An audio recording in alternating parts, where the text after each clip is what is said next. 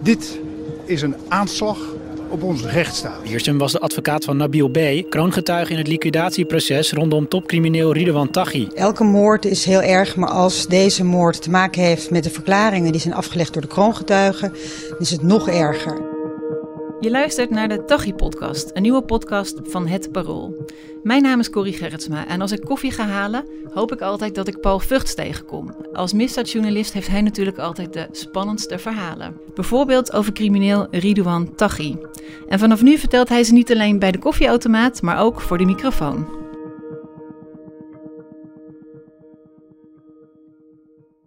Hey Paul, uh, jij bent al uh, volgens mij een jaar of twintig misdaadverslaggever. Heb je ooit eerder zo'n soort crimineel gezien als Ridouan Taghi? Uh, nee, nee, in die twintig jaar is denk ik wel, er zijn heel wat criminelen voorbij gekomen. Maar zo eentje van het, uh, van het kaliber en met het karakter uh, van Ridwan Taghi, dat is echt wel nieuw. En dat is ook wel een dieptepunt in de misdaadgeschiedenis van Nederland. En hoe bedoel je dan met zo'n karakter? Want je zou zeggen, alle criminelen doen dingen die niet mogen. Ja, dat maakt ze wel criminelen. Maar um, uh, ik moet altijd het voorbehoud houden dat uh, alles nog maar waar moet zijn wat justitie hem toedicht. Maar je ziet in berichtenverkeer uh, dat aan hem wordt toegerekend en zo. Een bloeddorst die je niet kent. Ja, kan je één voorbeeldje geven? nou ja, dat hij, dat hij vindt dat iedereen die ook maar iets heeft gezegd tegen de politie of tegen uh, überhaupt anderen in het uh, milieu over hem of over zijn groepering, die moet dood. En als hij die niet kan bereiken, dan pakt hij wel zussen, vaders, uh, moeders, dochters. En dat lijkt misschien grootspraak en dat is het niet. Inmiddels zijn helaas de broer van de kroongetuige tegen zijn groep is vermoord. Volstrekt onschuldige man die een bedrijf had in Amsterdam-Noord. En de advocaat van de kroongetuige, Dirk Wiersum, is in september 2019 uh, vermoord. En uh, dat is bijna zeker uh, omdat hij wraak wilde nemen op de kroongetuige die hij niet kon bereiken, want die kroongetuige zit ergens verstopt.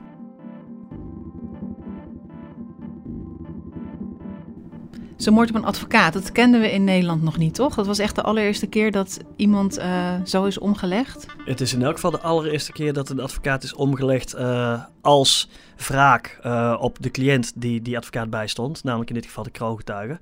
Um, en dat is een van de vele dieptepunten die we de afgelopen jaren hebben gekend uh, rond Ridwan Taghi. Er zijn er nog veel meer. Er zijn, wat ik al zei, de broer van de kroongetuige is vermoord. Zes dagen dat hij was uh, gepresenteerd als kroongetuige. Er zijn aanslagen geweest die aan de groep Taghi worden toegedicht op het pand van de Telegraaf. Op het pand van de uh, Panorama. De, onze collega John van der Heuvel van de Telegraaf zit al 2,5 jaar in de zwaarst denkbare beveiliging. Uh, en dat wordt ook gelinkt aan uh, Ridwan die allerlei aanslagen uh, beraamd zou hebben. En dat is van een grimmigheid die we niet kenden in Nederland.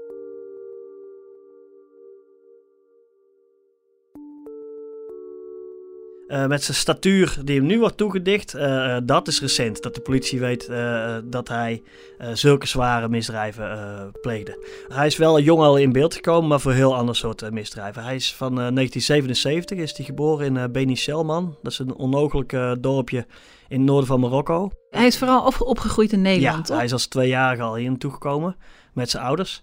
Met zijn oudere broer Jamal en twee zussen en zijn ouders. Uh, zijn vader is inmiddels overleden, zijn moeder uh, leeft nog. En ze zijn vanaf zijn elfde zijn ze in een flat in Vianen gaan wonen, in de regio Utrecht. En daar is hij in diezelfde regio in Nieuwegein ging hij naar het VWO.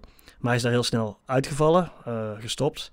En toen is het begonnen met misdrijven. Toen vond hij wel aansluiting bij een jeugdbende Bad Boys in Nieuwegein. Uh, een groep die bij een winkelcentrum daar veel uh, rondhing. Maar is het vooral zakkenrollerij en uh, winkeldiefstallen plegen? Of zijn, beetje, zijn dat ernstigere dingen? inbreken, maar hij is ook wel eens veroordeeld voor het vluchten na een ongeluk. en het bizarre van die groep was dat ze straatraces hielden. Straatraces over de Amsterdamse straatweg, een van de drukste wegen van Utrecht. maar ook op een uh, een bedrijventerrein in de, in de buurt en uh, op, de, op snelweg ook wel. Straatraces waarbij volgens de overlevering acht doden zijn gevallen in een, uh, in een half jaar. Nu moet ik er daarbij wel zeggen dat er in die regio in die tijd ook wel meer jeugdgroepen waren die er ook aan werden gelinkt aan het fenomeen straatrace. Dus niet bewezen dat het allemaal die groep bad boys was. Maar daar in die groep, dat, dat is een buitengewoon interessante groep nu, nu we terugkijken. Omdat allerlei criminelen die daar toen in figureerde als jeugdcriminelen, nu ook behoren tot de groep uh, Taghi. Hij heeft eigenlijk toen al zijn soort omgeving gevonden. Uh... Ja. Ja, en hij was daar een onderkruiper in het begin. Uh, hij was als, als jongeling is hij bij die bad boys gekomen en hij dealde een beetje hash op straat en zo. Toen hij van de VWO, uh, eerst toen hij nog op VWO zat, later toen hij daar afging. Uh, en hij werd in elkaar getrapt door uh, oudere jongens wel eens. En hij dus werd ook wel beroofd. Hij was nog zeker geen leider toen, wat hij nu dus heel niet. duidelijk wel is. Helemaal niet. En dat is pas gaandeweg gekomen. En je ziet dat belangrijke figuren uit die groep, sommigen waren ook iets ouder dan, dan hij was. En waren dan ook fysiek sterker. Hij, hij wordt ook wel kleiner genoemd, omdat hij, hij is nooit heel groot fysiek geworden. Ehm, en die figuren die, die toen dan dominant waren in die groep, dominant over hem ook zijn later uh, belangrijk geworden in zijn organisatie, alleen ondergeschikt aan, uh, aan hem. Dat is althans het beeld dat we nu hebben.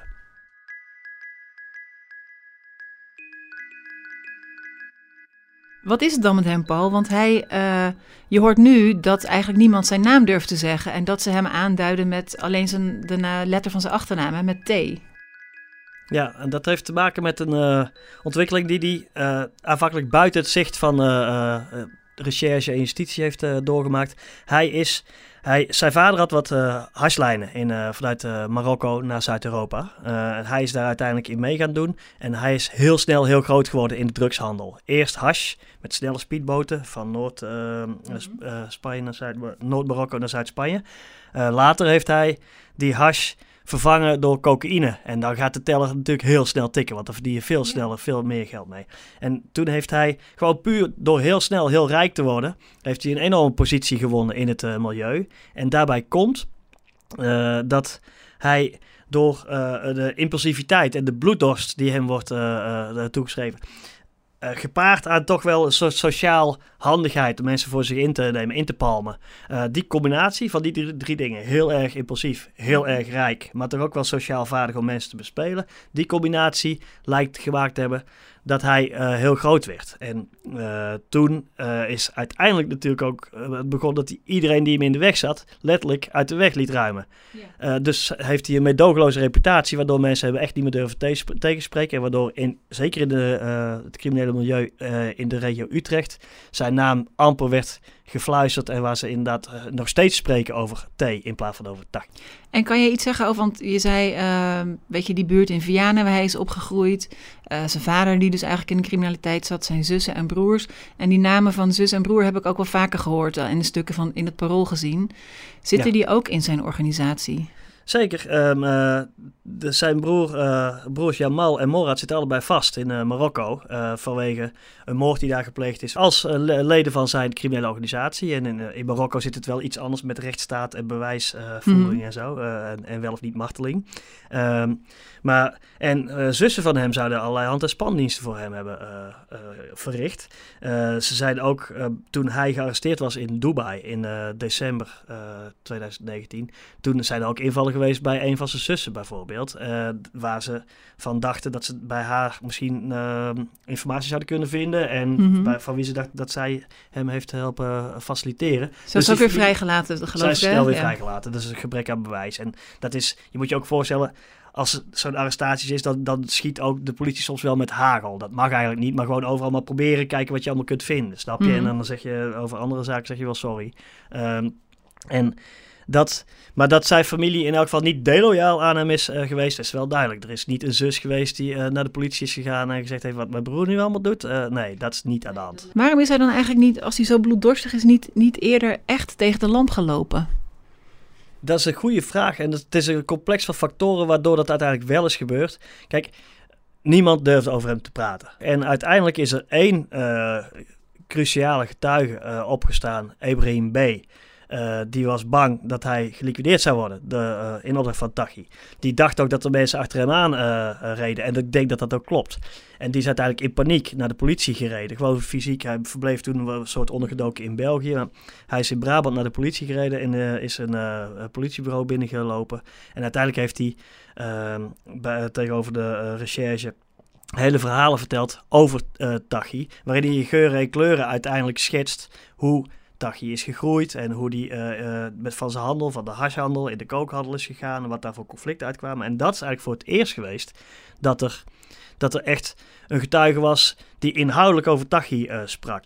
hij is wel los in beeld geweest. Er is wel informatie bij de team criminele inlichtingen, de, de inlichtingendienst van de recherche. Zijn er wel tips geweest en zo. En er is ook wel een zaak uit uh, 2011 waarin de politie getipt wordt over zijn grootschalige hashhandel en dat hij in de cocaïne is gegaan en liquidaties laat plegen. Maar dat bleven tips. Mm -hmm. En deze Ibrahim B. die vertelt voor het eerst dan ehm, dat, dat, dat uh, Tachi niet alleen liquidatie laat plegen, maar dat hij ook nog eens een keer in staat is, uh, en dat, daar blijkt dan ook wel ding uit, om als je iemand niet kan pakken, om iemand anders uh, te pakken. En van deze Ibrahim B., die zelf dus gevlucht was, is Tachi later achter vrienden van deze Ibrahim B. aangaan. En inmiddels zijn, is er bijvoorbeeld zeker één is er ook vermoord.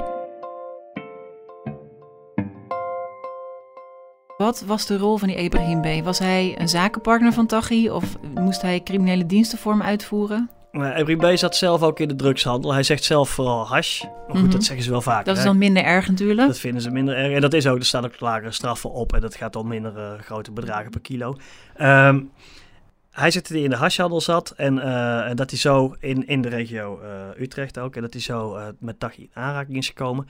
Um, en hij zegt dat ehm, ja, uh, uiteindelijk die, met die snelle speedboten waar die hash mee naar uh, Zuid-Europa, naar Spanje werd uh, gedaan, dat heeft hij dan door cocaïne vervangen. En Ibrahim B. zegt daarover dat degene die die transporten deden, nog steeds dachten dat ze met hash bezig waren, terwijl het stiekem cocaïne was. Er waren natuurlijk veel zwaardere straffen op uh, staan, er waren natuurlijk veel mm -hmm. zwaardere represailles op staan als iemand met cocaïne uh, gepakt wordt door tegen, of dat misschien rippen, het stelen van cocaïne is veel aantrekkelijker en gaat met veel meer geweld dan hash.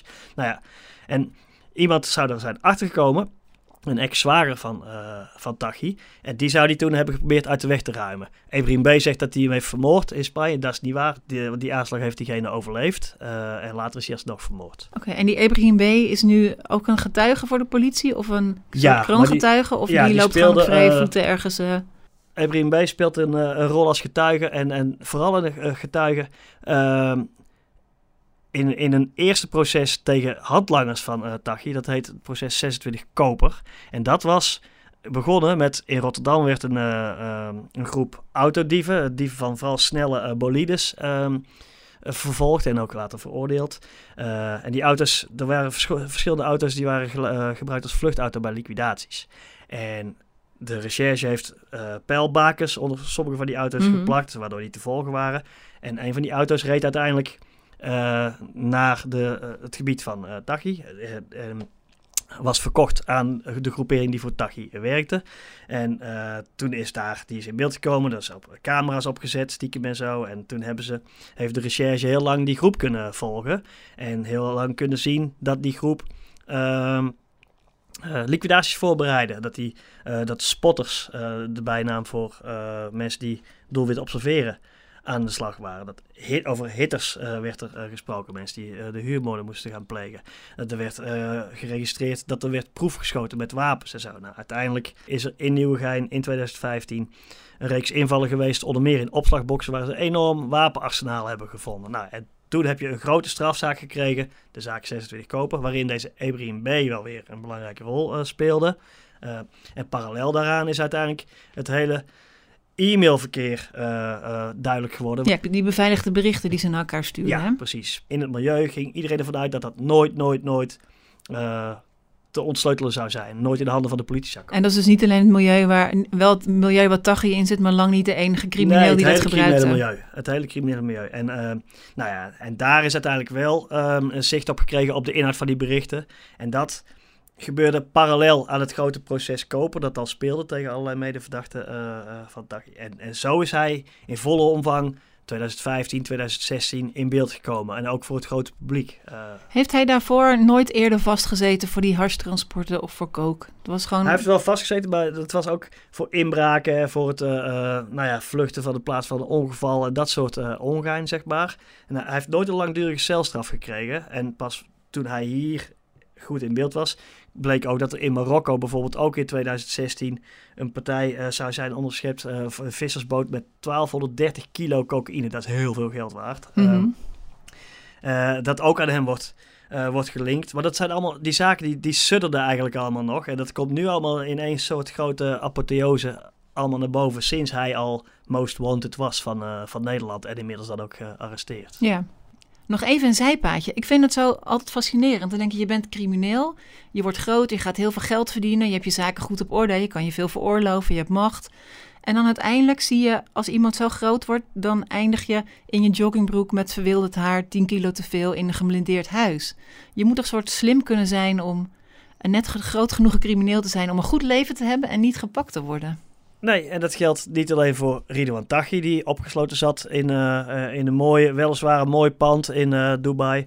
Um, uh, Said Razouki, zijn uh, mede-hoofdverdachte die in uh, Colombia zat opgesloten in een, in een flat. Maar ook bijvoorbeeld Dino Soerel, iemand uit de periferie van Willem Holleder, die uiteindelijk op een bovenetage aan de Rozengracht gepakt is. En bleek een schema aan de koelkast te hebben hangen waarin hij kon zien hoe vaak hij zich moest opdrukken om die dag om fit te blijven. En zo heel loezerig allemaal. En zo loopt het meestal wel af. En angst, wantrouwen, argwaan, uh, altijd uh, over je schouder moeten kijken. En zo, aan de ene kant om te kijken of de politie er niet aankomt. Aan de andere kant om te kijken of ze die niet gaan neerknallen. Dus het eindigt altijd met paranoia en zo. Het zou kunnen dat er supercriminelen zijn die zo slim zijn dat ze niet opvallen. Oh, maar die heb jij, daar heb jij natuurlijk nog nooit over geschreven. Die, die ken jij niet. Nee. nee. Dankjewel, Paul. Ik zie je binnenkort weer. Waar gaan we het dan over hebben? Dan gaan we het hebben over die zogeheten PGP-berichten. Al die ooit versleutelde berichten waarin zeer duidelijk, uh, weliswaar in straattaal, maar glashelder over het voorbereiden van moorden en het terugkijken op moorden wordt gesproken door criminelen. Daar zijn hele bizarre voorbeelden van uh, uit het onderzoek naar Ilan Taghi. Wil je meer weten over de rechtszaak tegen Taghi? Op parool.nl slash Taghi vind je de belangrijkste en actuele stukken. Ben je benieuwd naar de volgende aflevering van de Taghi-podcast? Abonneer je dan. Mijn naam is Corrie Gerritsma. Deze podcast werd gemaakt door Paul Vugts, redactie door Jeroen Pen en Rita Srooyen en montage en techniek door Simone Eleveld. Bedankt voor het luisteren.